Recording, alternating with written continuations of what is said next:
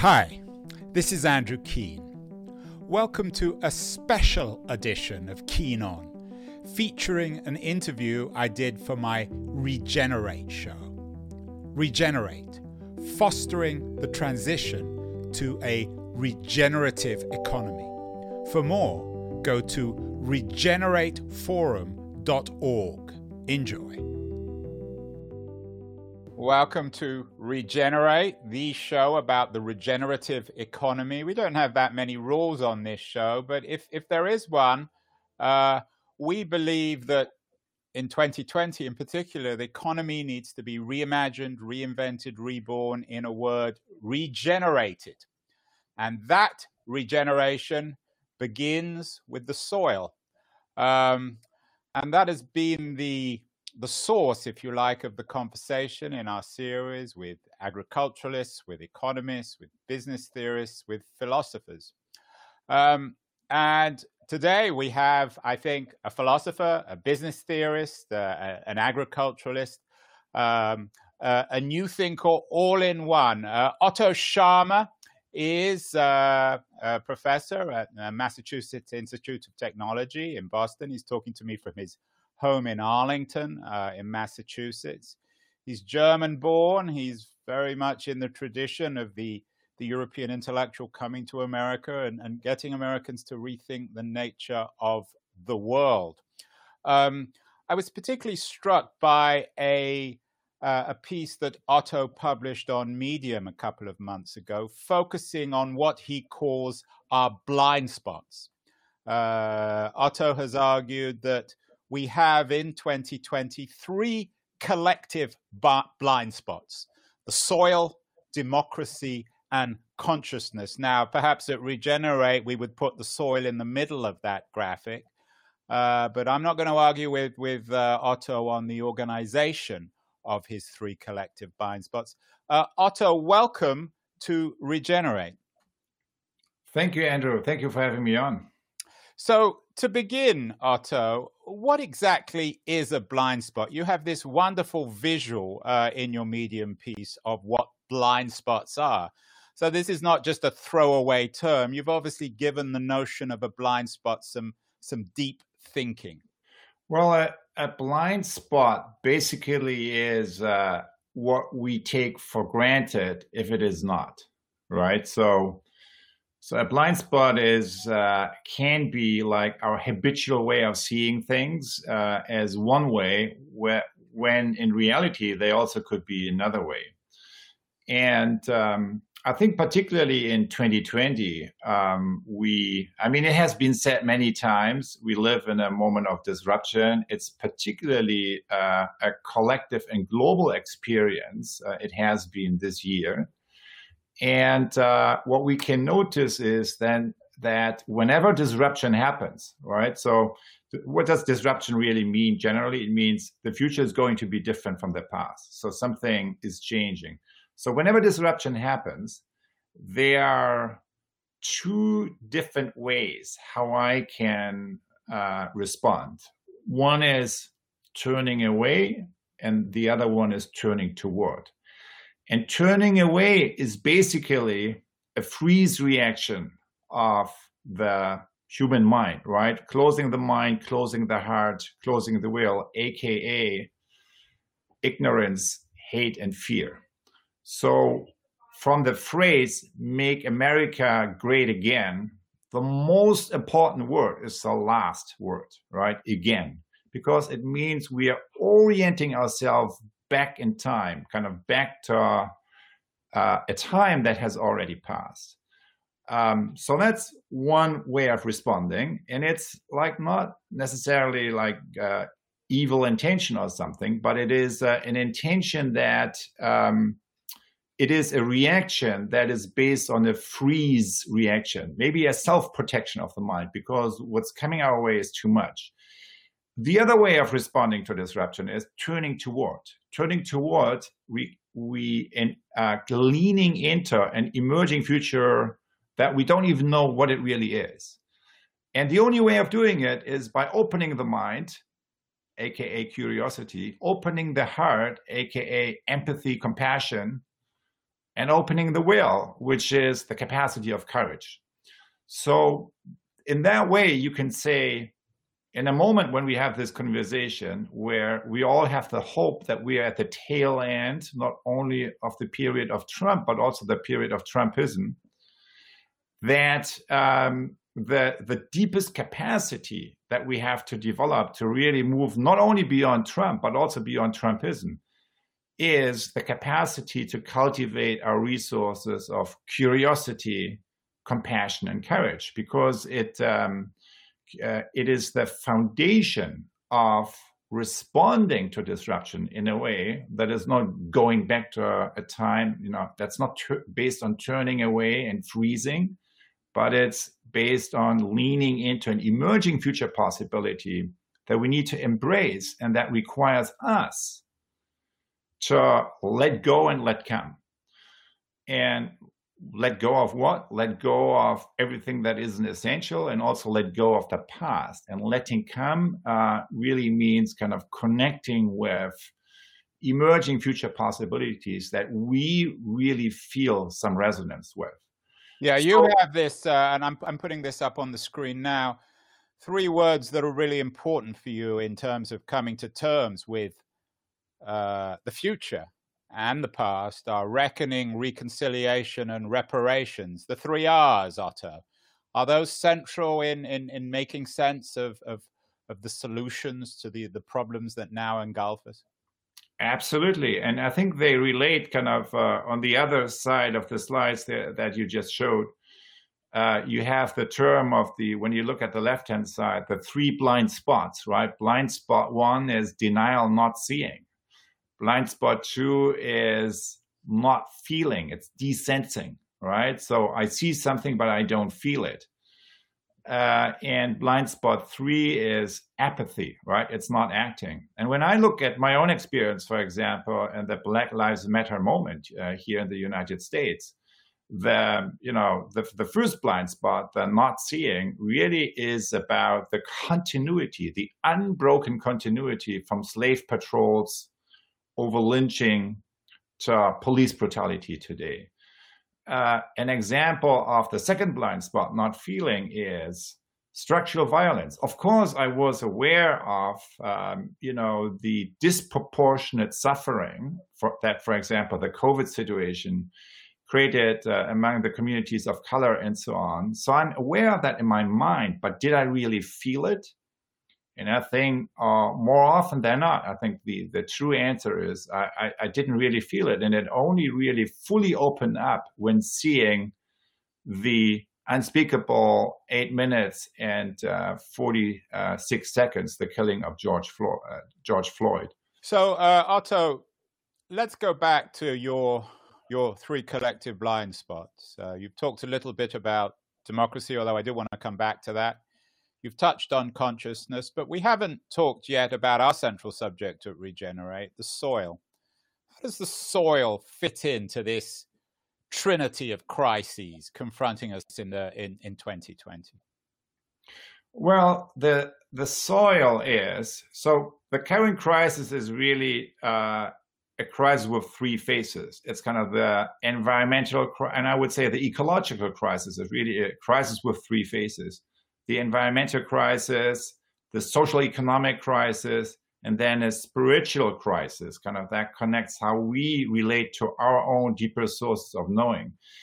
And when you look at um, at soil, soil is really not only at the at the root of um, uh, the you know at the root of responding to the climate change situation. So we all know we need to fix we need to keep uh, fossil fuels uh, uh, you know uh, in the ground right? So so that's kind of one condition of responding to uh, the the climate change that we have. But the other condition is and most people i mean we are making slow progress there some progress in fact but uh, not fast enough.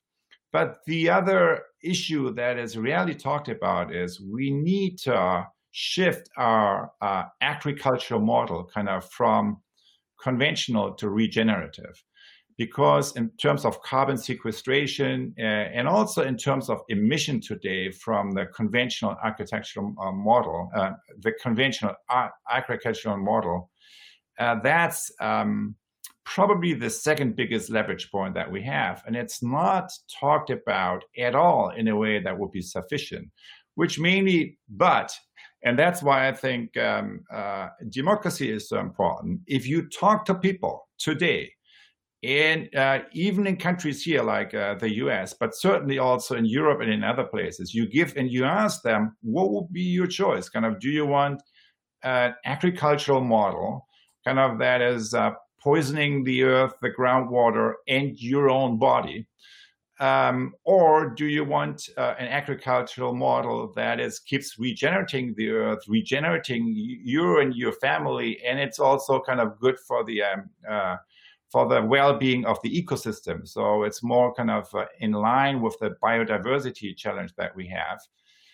Uh, on average, about 70 plus percent, right, vote for the first model. So to the degree that you ask people, um, you know, they vote for that. Yet what we do with our public policies is that almost by a trillion dollars a year, we are subsidizing the old model.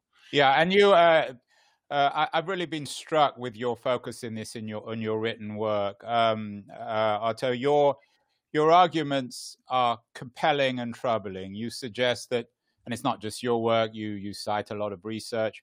Between 43 and 57 percent of human-caused greenhouse gas emission comes from food and agricultural production. Uh, the UN Food and Agricultural Organization have, have, have warned we may only have 60 annual harvests left, and as you just said, we spend nearly a trillion dollars a year subsidizing self harming industrial agriculture, as with this picture of, uh, of, of uh, an in, in industrial tractor. Uh, is this a civilizational crisis, Otto?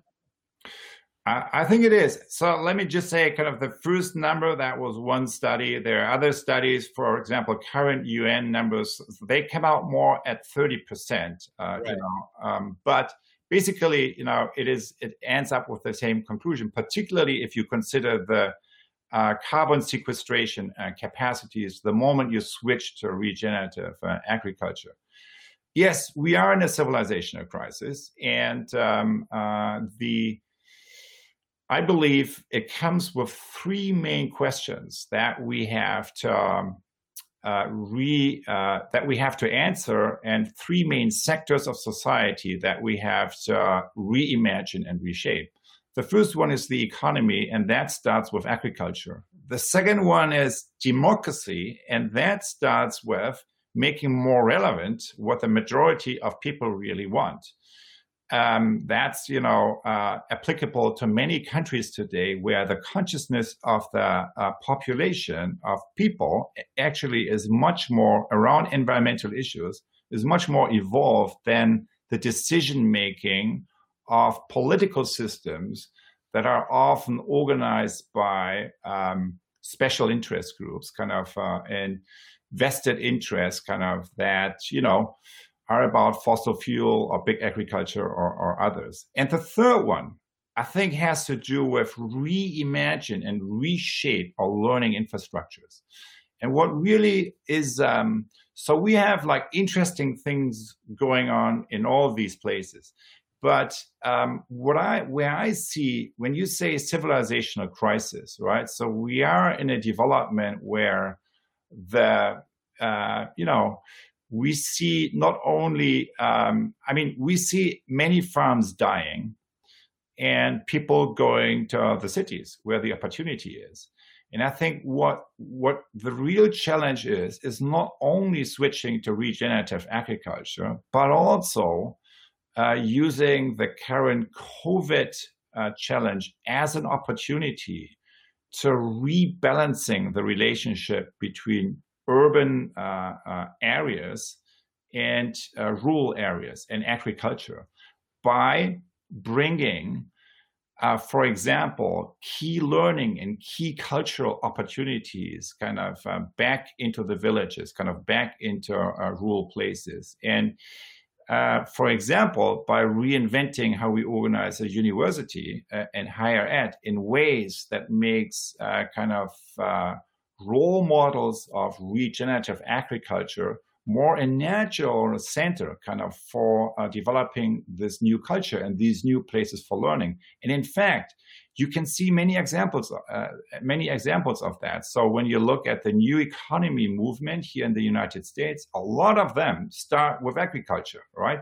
And then you process the food, so then come, you know, restaurants and and well-being kind of um, activities around that. So when I look at uh, when you look from a civilizational perspective and you say, okay, uh, in our area, there's one old civilization dying and something else is uh, being born. Mm. Where are the seeds of the new civilization? And you use the word seeds, Otto, uh, and I'm sure as, as, as a metaphor, uh, because of course, ultimately, all this comes back down to the soil. One of the things we're trying to do at Regenerate is establish some Regenerate retreats to take people back to the soil, back to the land. Actually, we, would love you to be involved when, when, when the economy gets back to normal. Is this an important thing to do to take city back, uh, city people back to their roots? Is it a way of going back to the, the origins of humanity? Well, uh, for some people it's back. For some people it's the first time to really relating with Earth, right? Relating with uh, Mother Earth in their own life. Right? When I say so, back, I, I, mean in a in a in a historical as a species sense. Yeah. No, I I I believe that uh, that uh, we uh, the the connection, the personalized connection that each and every one of us uh, through our daily consumption, through our food with earth and with the ways kind of uh, you know the, the, the mode in which kind of the food is being produced and generated um, uh, and processed is something where that is largely unaware for most people today. And the more awareness we bring into this relationship which eventually is a relationship that i have to the land, that I have to the planet, and that I have also to agriculture, where this planet is cultivated uh, according to one set of principles or another, I think that's really at the core of the um, current shift. And when I look around, kind of where really the hotspots of kind of new, uh, of a new economy and kind of a new thinking and of a new culture, often what you see is that it is around. So when people, for example, move out of urban areas, as many people do, particularly now, where do they go? They go close to regenerative farms, right? They go close to areas where you have a regenerative farm. Maybe you have a good school nearby. And that's really kind of, uh, we all have the same criteria. And that's why you see many clusters. So you see kind of the seeds of the new civilization um, being developed often in ecosystems that are surrounding regenerative farms. And I think that's something really interesting. It begs the question how can we link what's happening, the regenerative agricultural part of the farm, also with kind of deeper learning places, as you just mentioned, kind of creating retreats, kind of creating um, uh, creating the ecosystem on a farm, which is also, it's not only about food, but it's uh, about a living ecosystem where we can experience a certain presence of nature that allows us to connect to our own deeper sources of being, of who we really are, and you know the the story of the future that we want to be part of. So it's kind of this new community building that we often see happening in and also around regenerative farms. And that's why I think the new wave of regenerative farms that we see coming into being right now, they are important core seeds or crystals kind of of a new um, civilizational movement that is about what you said in the opening, right? It's about regenerating, but I would add regenerating not only our economy, but also regenerating kind of our democracy, which essentially kind of is based on dialogue. It's based on uh, on kind of how we make sense together, right, as a community. and how we reach kind of at uh, consensus around some shared uh, deeper issues, and um, how we reimagine and how we shape our deeper um, learning infrastructures. And again, with the digital technology, we have now the possibility to use regenerative farms through kind of more distributed uh, modes of and multi-local modes of learning and organizing, we could turn farms into a new type of university that is focused on bringing this new civilization kind of more in harmony really focusing on not only bridging but uh, you know uh, transforming the three big divides of our time the ecological the social and the spiritual divide to really um, develop new approaches and a new economic thinking and new kind of um, advancing our democracies and new um, learning infrastructures that will make a difference on these issues. And when you I don't know, Andrew, about your experience, but when I go around, I talk to people in different places. Almost everyone you talk to these days agrees on the following three things. One, our old civilization is moving in the wrong, wrong direction we are about to hit the wall. In fact, 2020 is the year where this hitting the wall becomes more visible than ever before. Two, personally, I want to be part of a different story, right? Even though I participate in the old story. And number three, I don't know how. That's the basic condition most people, many people live in today. And I think that's where we need to work together in new ways and we need to link the reinvention of farming on this planet with also the reinvention of our economy and the reinvention of learning. Yeah, I think your your idea of, of turning regenerative farms into universities or colleges or places for rethinking our relationship with the world and each other is really profound. I, I love the idea. We, we've had, uh, as you know, Joel Salatin on the show, Isabella Tree, many other leading regenerative farmers, and I think they would be ideal leaders. I'm also struck, Otto, by your focus in your work on uh, citizen assemblies. Um, I made a film last year about fixing democracy, and we had a section on citizen assemblies. Um, I could imagine these citizen assemblies perhaps um, it, sometimes sitting quite literally on farms in the soil.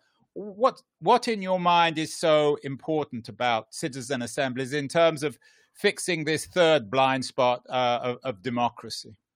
We know when you look at the uh, uh, climate situation, when you look at the biodiversity situation, um, you know, and when you look at the even like conventional things like the SDGs, everyone knows, uh, you know, the changes that are necessary now will be profound. We need profound transformation. There's and, no, and I'm showing this uh, the, there's no there's no planet B, right, Otto? Exactly. these young women are, are, are reminding us. No planet B, and um, no one wants like uh, uh, any kind of green or otherwise dictatorship. So the only way of um, uh, doing that in a dem- democratic form is to advance democracy, kind of make kind of the democratic conversation and democratic decision making more relevant how we run our democracies democracy in the West is in a profound crisis, right? It is on the ballot uh, this year here in the United States, but it's also um, uh, at risk in many other places. And when you look at where are really interesting developments that make democracy more direct, more dialogic, and also more distributed, kind of bringing in the voices kind of of the people who are actually affected by certain decision making, um, what you see is that um, citizen councils is one, uh, one of the really interesting developments that happens in a variety of countries, particularly uh, in, in Europe, um, but also um, in, in Asia, for example, in Taiwan. And what we have seen there is if you, and it's really a mechanism of bringing common sense back into the um, uh, into the political process. And it's a mechanism of um, freeing the political decision making process from the uh, influence of special interest groups, right? That basically buy kind of through their campaign contributions, the decision making.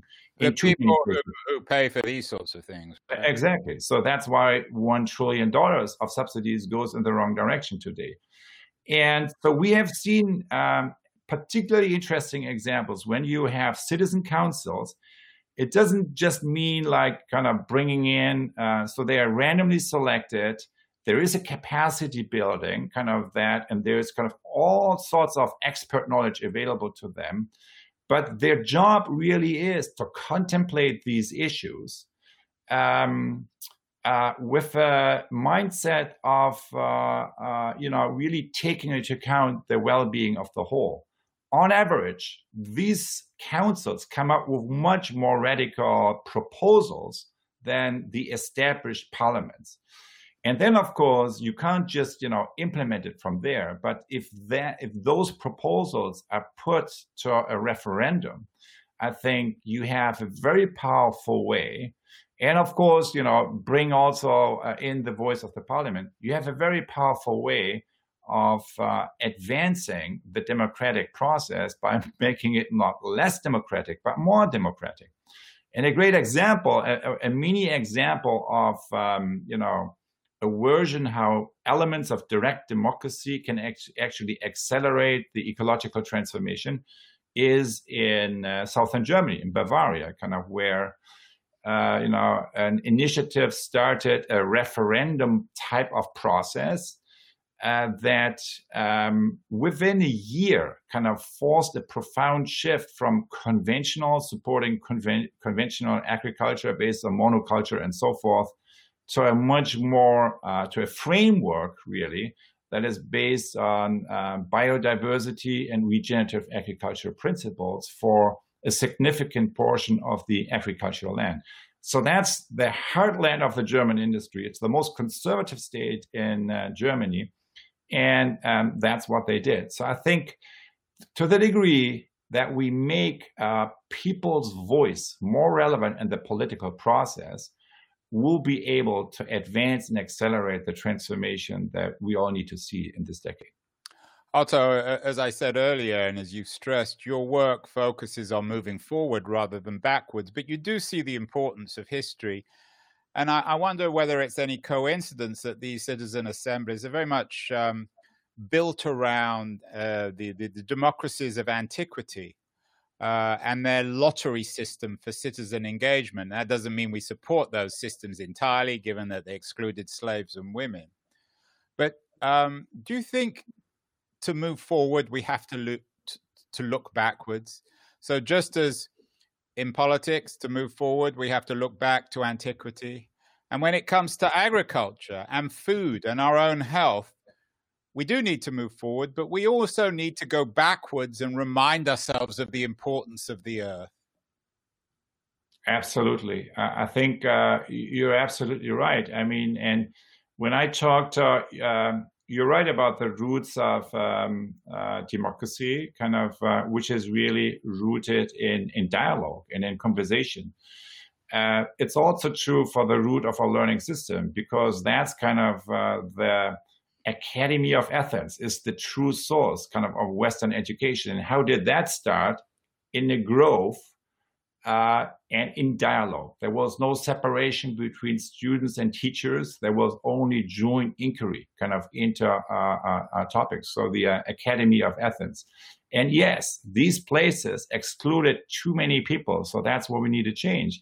And for example, when you talk with and work with uh, indigenous groups today, what um, what they will tell you is kind of the the regenerative model. That's what we have been doing all the time. So there's kind of it, again another source of relating to Mother Nature, relating to soil, relating to the land, to Earth, in a way that you know has been practiced once in the past but is uh, in most places today destroyed by an overlay kind of of let's say kind of western civilization the conventional economic model. So moving forward means taking an inspiration kind of uh, from those origins and uh, bringing it uh, into reality today in a much more conscious way because it needs to be more conscious because we are at the risk of destroying already what we have. So we need to, um, you know, uh, bring these principles um, into reality on a much larger level of scale also than you know what what used to be there in the past and uh, going back to um, uh, these sources that you cited, including kind of the indigenous sources here in the United States, that has been a very important source for our constitution. And you know, if we want to rethink the economy, I think there's a lot we can learn from these places and these cultures. Uh, a previous guest on the show, uh, Riane Eisler. Uh, I, I, don't know if you, are familiar yeah. with her work, but she she is a, a, humanist like you and also an anthropologist, and a lot of her work focuses on indigenous tribes um, and, and, and, and their ways of building community. I wonder if the seeds of this social regeneration lies in the climate movement today. Uh, these young people are now going out on the streets uh, and working outside traditional institutions. Do you think that the environmental movement, particularly the one driven by young people, is this the core seed now of, of fixing our, our, our three blind spots, Otto? It is uh, one core seed. I would say. It is not the only one. And I don't think it is responsible if people from our generation um, just dump everything on the next one, right? Oh, guess what? We failed. And now it's over to you. That's not going to work. It's also interesting, I think, in that movement that uh, it's a little bit different than like 50 years ago. So it's not against the elder generation, but it's like holding up the mirror and say, hey, so um, why are you, uh, so why are you not living up to your own responsibility? So I think kind of this is much more a cross generational alliance, what's uh, necessary right now. It has been a huge and wonderful spark, uh, kind of the, the Fridays for Future, the climate movement. I think it has taken a little bit like a back seat um, over the uh, past few months. But if COVID has taught us anything, it is this. The moment we as a global species put our mind on a problem together, we can bend the curve. We are the only species on Earth who can do that. So we can collectively focus on our uh, the outcomes that we collectively create, and we can by putting our attention on the collective um, uh, behavior that we enact moment to moment, we can bend the curve. We can change the rules according to which behavior uh, uh, uh operates. It's the MLK uh, quote that you put in your your wonderful graphic on the blind spot. The arc of moral justice is long, but it bends towards justice. And you, I'm assuming, Otto, really believe that. I believe that, and I think we have seen that. So that in those countries and those communities where we are able to do this together, we are able to bend the curve.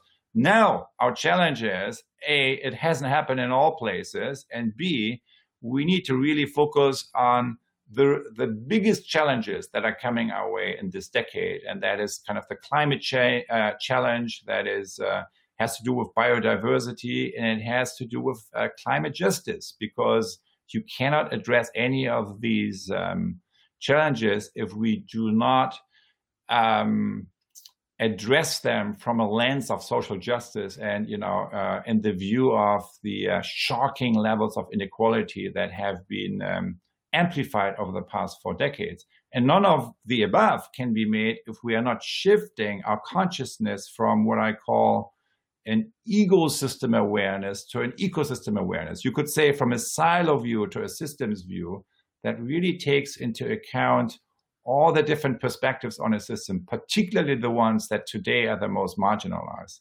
So that shift from ego to eco, I think, is really at the core of moving towards climate justice.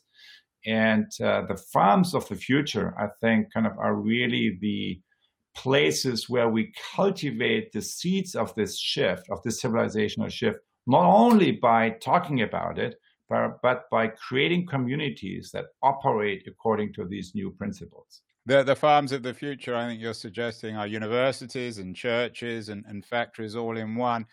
Uh, finally, Otto, you've done a wonderful job joining all these dots, um, making it clear that the relationship between factory farming and the environmental crisis and our political crisis and our personal crisis, they're all bound up. I'm going to let you dream at the end because you are ultimately, I, I suspect, a dreamer. Let's say we fix our three collective blind spots in the next 10 or 20 years uh, you've written in your in your work about the year 2040 as a, as a moment when things can get better. What will the world look like if these three collective blind spots of soil, democracy, and consciousness are all they're never going to be fixed because there's always going to be new problems. We're never going to get to the end of history. We've made that mistake before. But what will the world look like in 2040 if at least these blind spots have been improved if we're addressing them collectively? Well, um, I think that the first thing we need to uh, remember is uh, when you look at the last century, right? Um, so the darkest hour, which was 1941, Hitler at the height of his power, gave birth to what ever since has been the global multilateral environment. It was conceived in the darkest hour if you go back into the history of the United States, kind of the major shifts, kind of the basically transforming the institution of sla- slavery, right, to the degree that we could, happened kind of during the Civil War. So it is, we are in another dark hour, in, in another moment like that. Uh, but that means all the possibilities are also here. So where the danger is, that saving power also grows. I mean, we should never forget that. So I really appreciate your question. My experience of the current moment is this. I have seen massive change in my life several times. One of them was 1981, uh, 1989.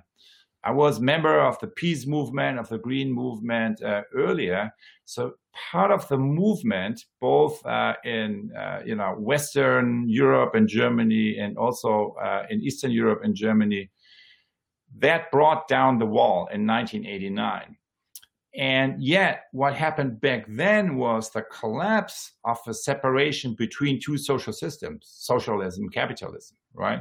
What we see today is the collapse of a different kind of wall. It's not a wall between system A, system B, but it's a collapse of a wall between self and system, between how I connect with others and how I connect with the whole system, both on the level of the mind, but also how I feel or not feel kind of the pain of others kind of in my own ecosystem, in my own community. So my dream, I think that's uh, the collapse of the wall today. That's our current moment. We have the possibility in this dark hour we are in to really reimagine and reshape where we are going on a collective level in terms of the ecological divide, the social divide, but also the deeper spiritual divide, which is the disconnect between who I am today, who I could be tomorrow. So 2040, 2050, I think could be a time where this potential, where we could see a thriving ecosystem of not, I agree with you, not all problems will be solved. But um, what I, I think it's quite possible, just as people in 1941 imagined the post war system, we can use this moment to imagine another uh, civilization that is based on bridging the ecological divide, the social economic divide, and also kind of the spiritual divide. And we see vibrant and global ecosystem of vibrant communities uh, that operate according to these principles.